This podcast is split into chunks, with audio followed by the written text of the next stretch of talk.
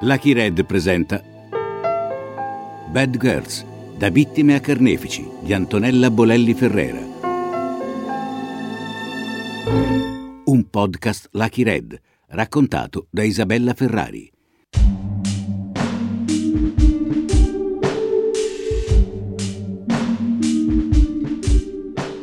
Bad Girls è il racconto corale di donne che da vittime di violenze si sono trasformate in giustiziere. Storie vere di vite segnate fino al tragico epilogo del reato e della carcerazione. Isabella Ferrari introduce e accompagna il racconto.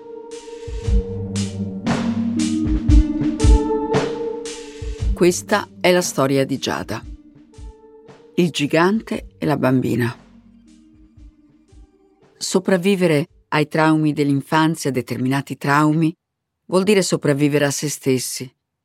Non è una regola assoluta, ma di certo non riuscire a superarli è come avere una miccia sempre innescata, pronta ad esplodere in ogni momento della vita. Forse è proprio quello che è successo a Giada, che ha trascorso la sua giovane esistenza alla continua ricerca di una seconda opportunità che plachi il suo bisogno di sentirsi accettata. Un'urgenza che la spinge a compiere molti errori, che non sono soltanto errori, sono reati. Ma quanto è lei stessa artefice di un destino che sembra sempre andare in una sola direzione? Per cercare di comprenderlo, impariamo a conoscerla attraverso la sua storia, che, non è un caso, inizia dalla fine, dal carcere.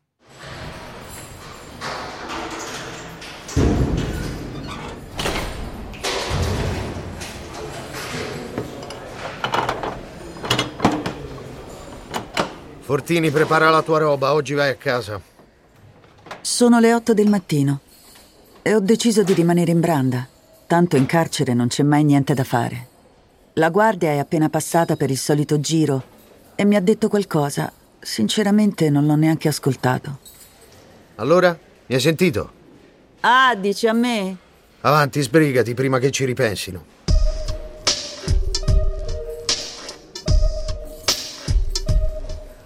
La sua voce stridula giunge leggermente ovattata per via della mascherina chirurgica che gli copre la bocca.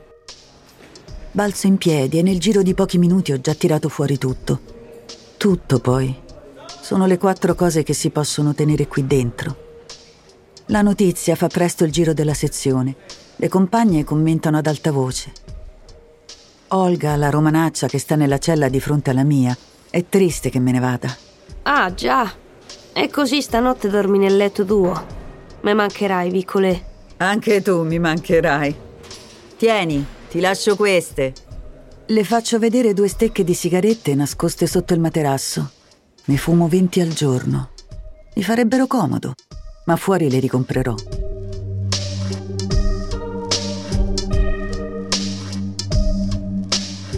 Passo dall'ufficio matricola e ritiro le mie cose che sono riposte in una cassetta da dieci anni una catenina che portavo sin da bambina, l'orologio, il portafoglio, i documenti.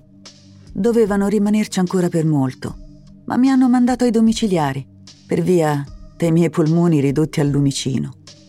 Forse i medici pensano che qui sarei a rischio, che se mi prendessi il Covid se li mangerebbe. Questa pandemia è davvero un gran casino. Ma devo dire che ha sparagliato le carte a mio favore che finalmente mi vada dritto qualcosa, incrocio le dita.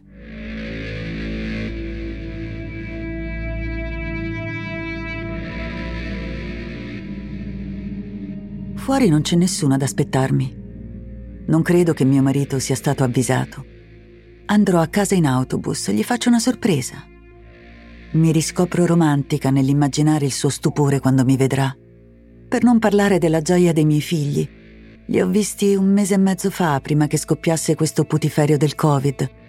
Poi solo telefonate, perché hanno bloccato le visite all'interno del carcere. Si potrebbero fare le videochiamate con Skype, ma mio marito non ha il computer e i soldi per comprarlo, da quello che ho capito, non ci sono.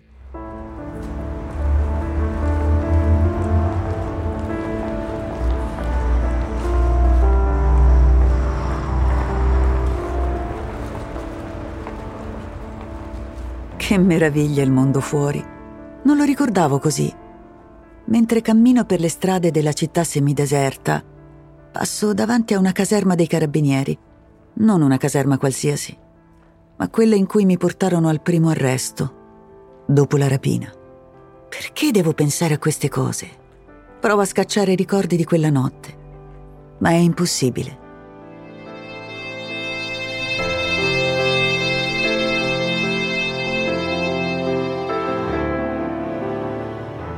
Come dimenticare il corpo di Luca in una pozza di sangue? E le grida della gente che fuggiva terrorizzata. Io ero lì fuori a fare da palo. Luca, prima di calarsi il passamontagna sulla testa, mi aveva messo una pistola in mano. Se le cose vanno a puttane, sai quello che devi fare, ok? Poi era entrato nel locale. Poco dopo lo vidi uscire inseguito dal proprietario, che era armato. Fui presa dal panico e sparai.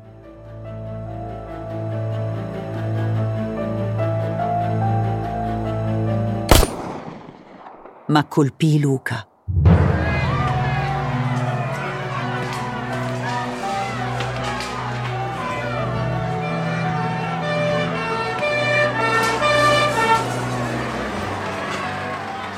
La gente che mi voleva linciare, le sirene dei carabinieri, le manette, l'arresto, la condanna. Luca morì poche ore dopo in ospedale. Omicidio. Mi diedero 16 anni.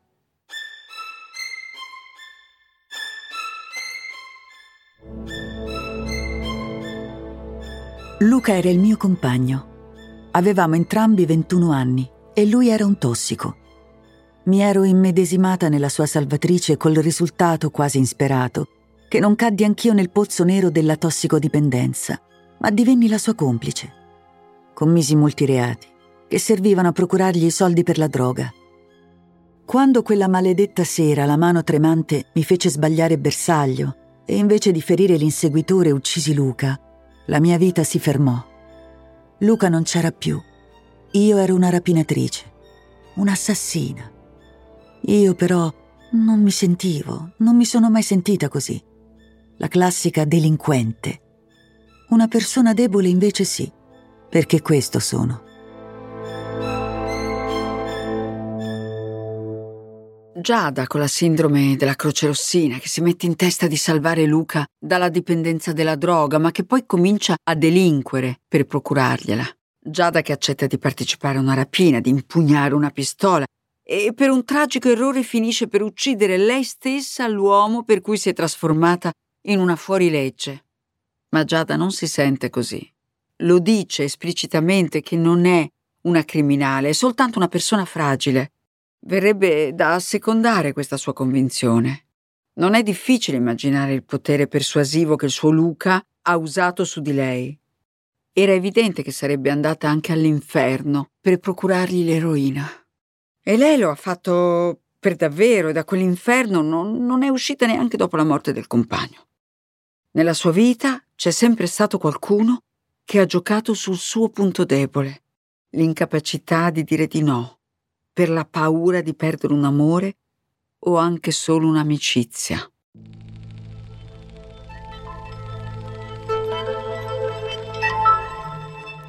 Da bambina facevo tutto quello che dicevano le amiche. Da ragazza seguì Luca fino alle estreme conseguenze, per lui ma anche per me.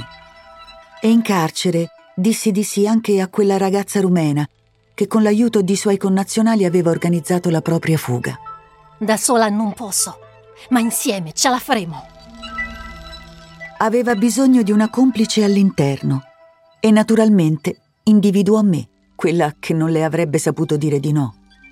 Accettai con mille paure, ma la fuga riuscì al momento dei colloqui con i parenti, anche se in realtà lei fu catturata quasi subito. Io invece ero di nuovo libera e la fortuna quella volta mi sorrise un po' come questi domiciliari piovuti dal cielo. Ancora non ci posso credere.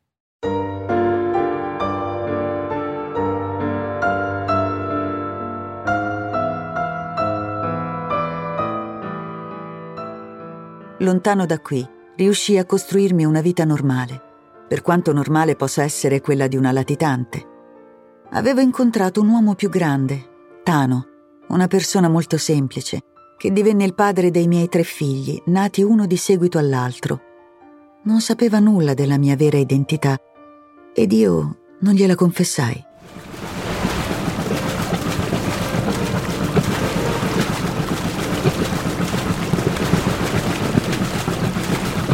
Ci eravamo conosciuti quando arrivai nella piccola isola, in fuga da tutto.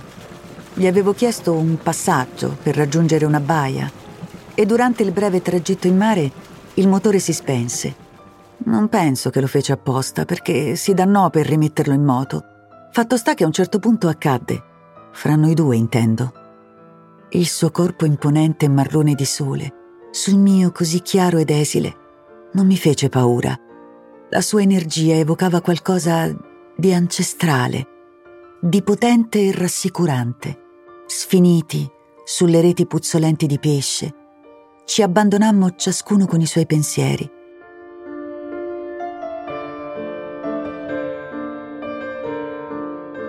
Guardavo i nostri corpi vicini, il mio completamente nudo, il suo con il petto al sole e i pantaloni ancora sbottonati. Mi fece pensare a quella canzone di Lucio Dalla e mi misi a canticchiare. Il gigante e la bambina li han trovati addormentati, falco e passero abbracciati come figli del Signore.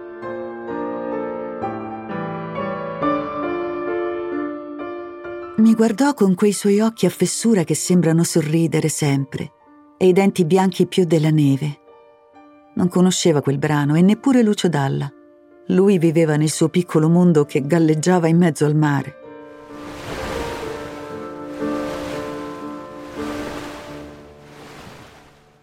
Tano faceva il pescatore e coltivava un orticello dietro alla nostra modesta casetta.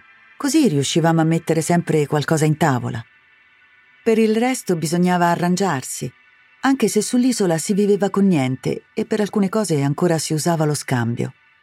Mi calai in quella vita godendo delle piccole cose, seguendo i ritmi del giorno e della notte, delle stagioni. Tano mi amava in silenzio, come suo padre prima di lui amò sua madre. Due dei nostri figli vennero al mondo con l'aiuto della levatrice del paese il terzo si presentò prima del tempo e lo partorì da sola, nell'orto, dove ero andata per raccogliere i pomodori. Nulla aveva più avuto a che fare con la mia vita di prima, non solo quella da fuorilegge negli anni folli di Luca, ma nemmeno la triste esistenza che mi aveva potuto offrire mia madre fino all'adolescenza. Mi aveva avuta da un uomo che l'aveva subito lasciata, proprio lei, figlia di NN, come si diceva un tempo per i bambini figli di nessuno.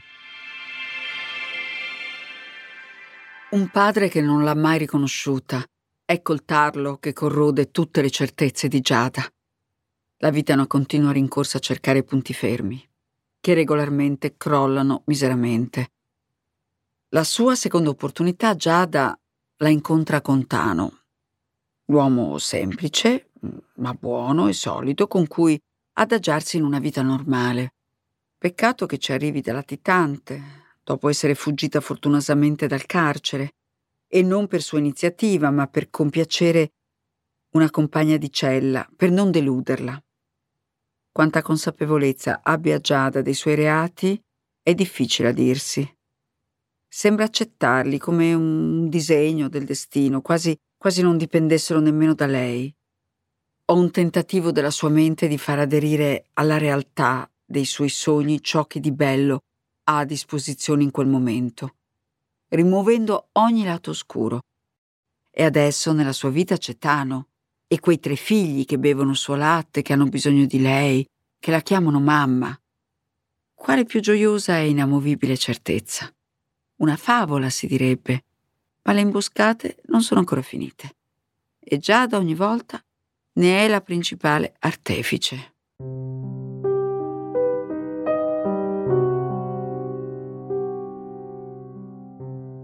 Non so come mi venne un giorno di proporre a Tano una gita su un'altra isola dell'arcipelago. Fino a quel momento non mi ero mai spostata e le circostanze che mi avevano portato lì non avevano destato sospetti nei pochi abitanti. Mi avevano accettata e ormai ero parte della loro piccola comunità. Pure creature portiamo. Certo che portiamo i bambini, si divertiranno un mondo. Tano mi accontentò e partimmo per la gita. Purtroppo, qualcuno che si trovava lì in vacanza mi riconobbe e si prese la briga di dirlo al maresciallo dei carabinieri. A quello non gli sembrò vero di sentirsi al centro dell'attenzione e addirittura in tv. L'arresto della pericolosa latitante gli valse sicuramente la notorietà eterna su quel fazzoletto di terra circondato dal mare. La giovane donna, latitante da anni, è stata arrestata grazie al pronto intervento del maresciallo Lopresti che ha coordinato le operazioni che hanno portato all'arresto.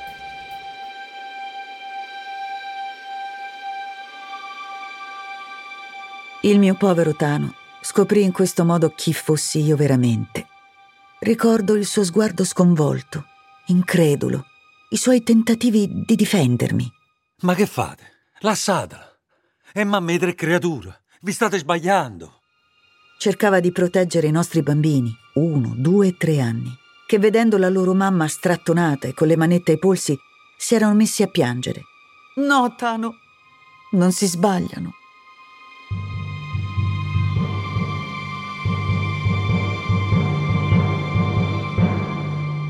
Tano non soltanto non mi ha mai rinfacciato di avergli nascosto la verità, ma mi ha seguita nella grande città dove c'è il carcere in cui fino a poche ore fa ero detenuta. L'ho sposato qui dentro, per gratitudine. Deve essere stato durissimo per lui seguire le mie vicissitudini con la legge, trasferendosi qui. Né lui né i bambini si erano mai mossi dalle isolette dell'arcipelago. È stato il più grande gesto d'amore che abbia mai ricevuto. Ogni settimana mi portava i nostri figli. Così mi ha permesso di vederli crescere e di mantenere vivo il nostro legame. Da dentro non mi sono mai resa conto di quanto abbia potuto soffrire il distacco dalla sua terra e dal suo mare. Le difficoltà a mettere un piatto di minestra in tavola, a pagare il gas, la luce, l'affitto. Ultimamente, durante i colloqui, l'ho visto più stanco assente. Ho provato a chiederlo a Saro, nostro figlio più grande. Che ha papà? Non sta bene? Devi dirlo alla mamma.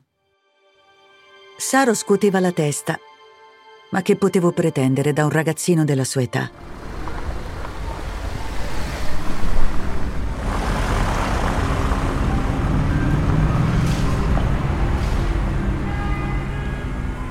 Dopo dieci anni a stento individuo la nostra casa, che poi era la casa di mia madre. Nel frattempo lei è morta. Attorno hanno costruito nuovi palazzi e sul campanello c'è scritto solo il cognome di mio marito.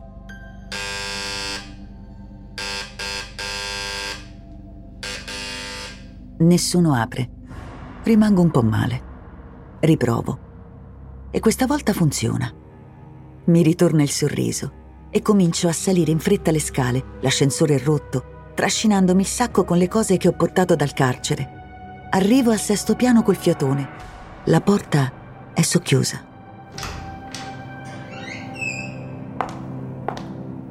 Ehi, c'è nessuno? Sebastiano, mio figlio più piccolo, sbuca dal tinello e mi salta in braccio. Mamma! Piango piangiamo insieme, di gioia. Saro, Totò, non venite a salutare la mamma! Mi avvicino alla camera da letto dove praticamente finisce l'appartamento, perché poi c'è soltanto un bagnetto minuscolo. Sul letto c'è Tano, che sta russando come un orso. Lo scuoto e ci vuole un po' prima che apra gli occhi. Tano! Tanuzzo, svegliati! Giada, sei tu? Ovvero sei tu? Rimaniamo per qualche istante in silenzio, l'una di fronte all'altro. Sebastiano continua a stringersi forte a me. Non sei contento che sono a casa? Tano si riprende e mi abbraccia alla sua maniera. È sempre stato un uomo un po' rozzo, ma è un buon cristiano e questa è la cosa più importante. Mentre scherzando gli spiego che questa volta non sono scappata, gli altri nostri due figli rientrano in casa. Erano a mangiare dai vicini. Molto presto scoprirò che da noi tutto scarseggia, proprio a cominciare dal cibo. Quella sera decidiamo di dormire tutti nello stesso letto, ma a un certo punto Tano se ne va sul divano che sta in tinello. Di solito ci dormono Saro e Totò, mentre Seba si corica con lui. È vero che con i tre bambini non si possono fare grandi effusioni, ma dieci anni sono dieci anni. E non solo per me. Possibile che Tano non abbia il desiderio di stare con me, ma non me ne faccio un cruccio. Mi addormento abbracciata ai miei figli, senza accorgermi che non abbiamo neppure cenato. Sono sazia di gioia.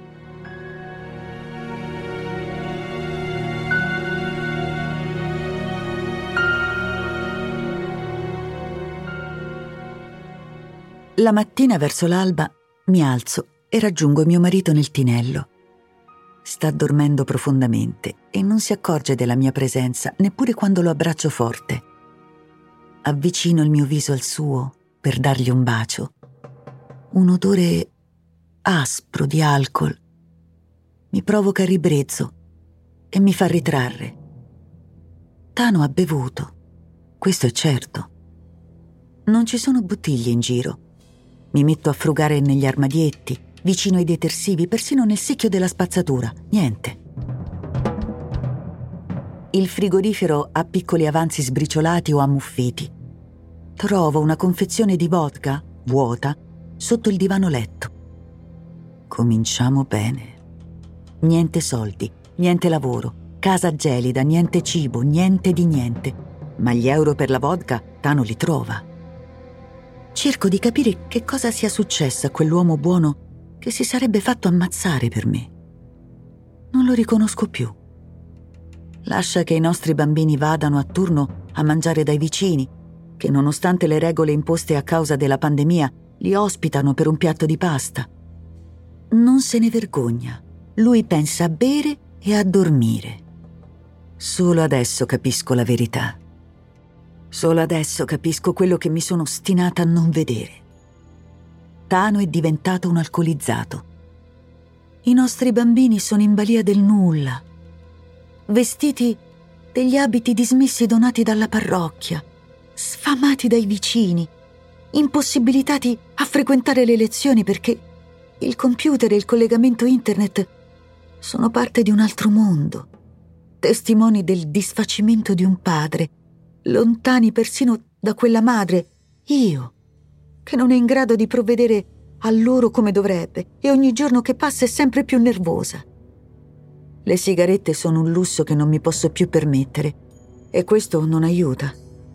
Queste due stanze, disordinate e disadorne, sono diventate una prigione persino per loro. Trovo 300 euro nascosti nella caldaia del terrazzino. Tanto è spenta, perché la bolletta del gas non è stata pagata. Questi li tengo io e ci vado a comprare da mangiare. Hai capito?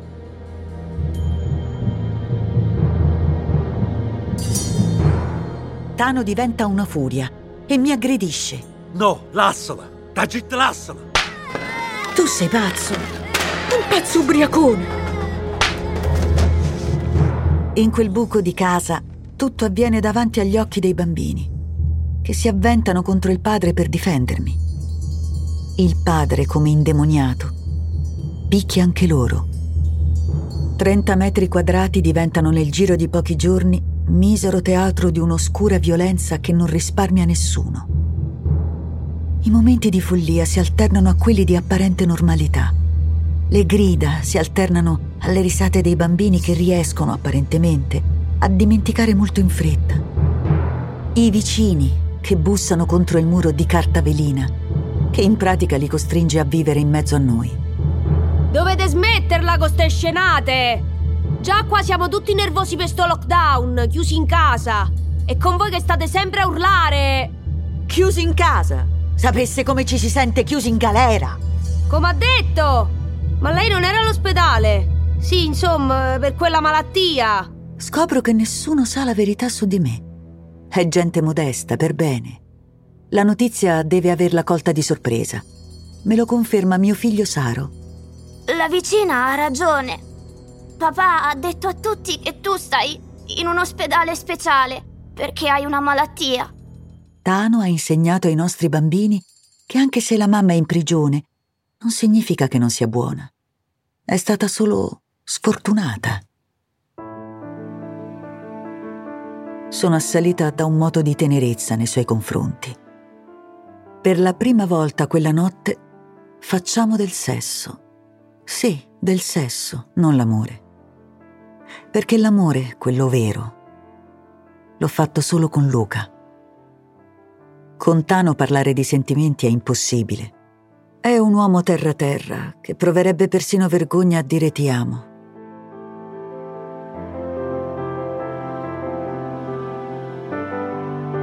Si spegne in fretta l'entusiasmo di Giada, ma ignorare la realtà è impossibile anche per lei che vive in una dimensione tutta sua. I bambini sfamati dai vicini, la casa gelida e poi Tano. Tano, che era la sua roccia, lontano dall'isoletta, ha trovato rifugio nell'alcol. Ora è un uomo distante e violento che non pensa più alla famiglia, ma solo a fare scorte di vodka. Giada si accorge d'un colpo di tutto quello che durante le visite in carcere non poteva e forse non voleva vedere. Ma le basta poco per alterare di nuovo la realtà nella sua fragile mente. Tano che l'ha protetta con i vicini, Tano che fa l'amore con lei, anche, anche se Giada lo chiama sesso perché ha i suoi distinguo sulle forme dell'amore e quello vero era solo con Luca. Forse le basterebbe che Tano le dicesse quello che non le ha mai detto. Ti amo.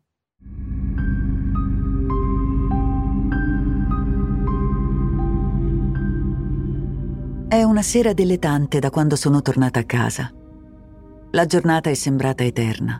Non abbiamo neppure il televisore che si è rotto. I bambini si annoiano, scalpitano. Avrebbero voglia di uscire, ma non possiamo. C'è il lockdown. Bambini, fate i bravi, dai.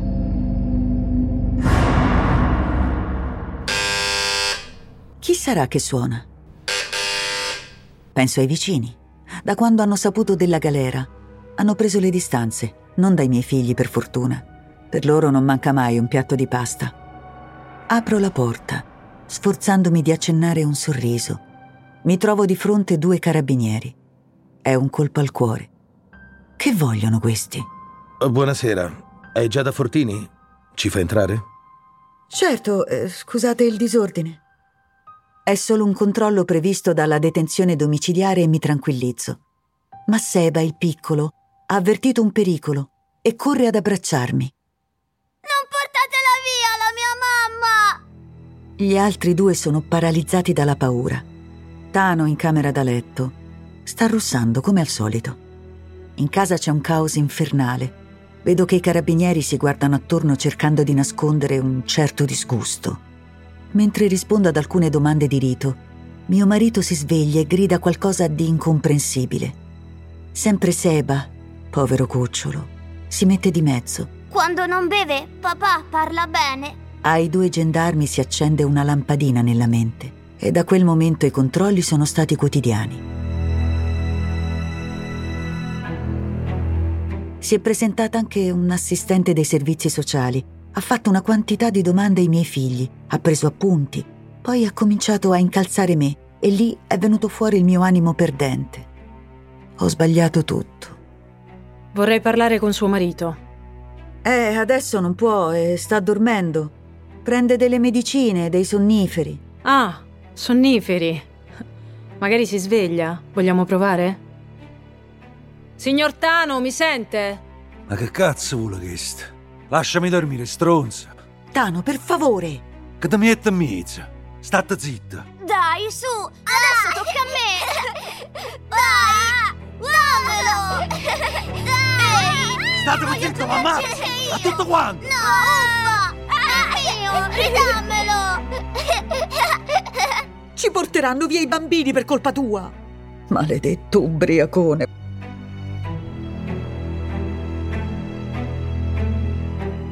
Il suo sguardo annebbiato ritorna per la prima volta quello di un tempo. I suoi occhi nerissimi tornano teneri. Quasi provasse pena per me. Mi giro con indifferenza. Gli lascio credere di non aver colto il suo sentimento. La notte Tano torna a dormire nel letto con me. Anche se non dormo, continuo a ignorarlo. A un certo punto si alza ed esce nel balconcino.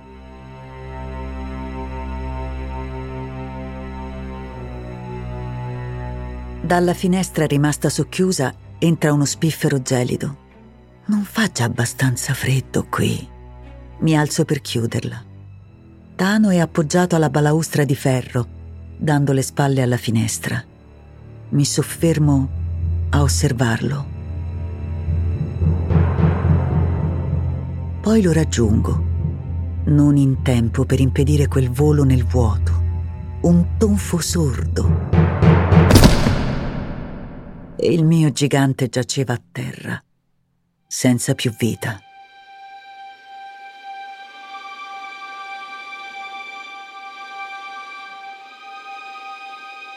Avrei spinto io, Tano. È ciò che sostengono.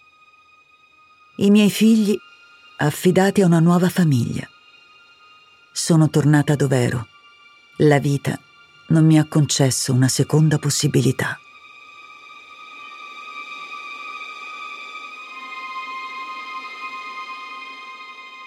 È colpa del destino, sembra dire Giada. Se l'ha messa sempre nel posto sbagliato con le persone sbagliate. Nella sua testa una girandola confusa di sentimenti, da quel primo rifiuto da parte del padre, al senso di colpa per l'uccisione di Luca, che l'ha tenuta ancorata al male. E poi, complice la miseria, i bambini in balia del nulla, Tano che non è più lo stesso, il lockdown che ha acuito il conflitto della loro coppia, in fondo male assortita. E Giada ha fatto compiere al suo gigante un volo mortale. Ah, ma sono gli altri a dirlo, lei no. Non crede alla propria colpa, non ci crede per davvero. E si avvia rassegnata a tornare dov'era, in carcere. L'ultima meta. Ascolta tutte le puntate della serie in esclusiva su Amazon Music.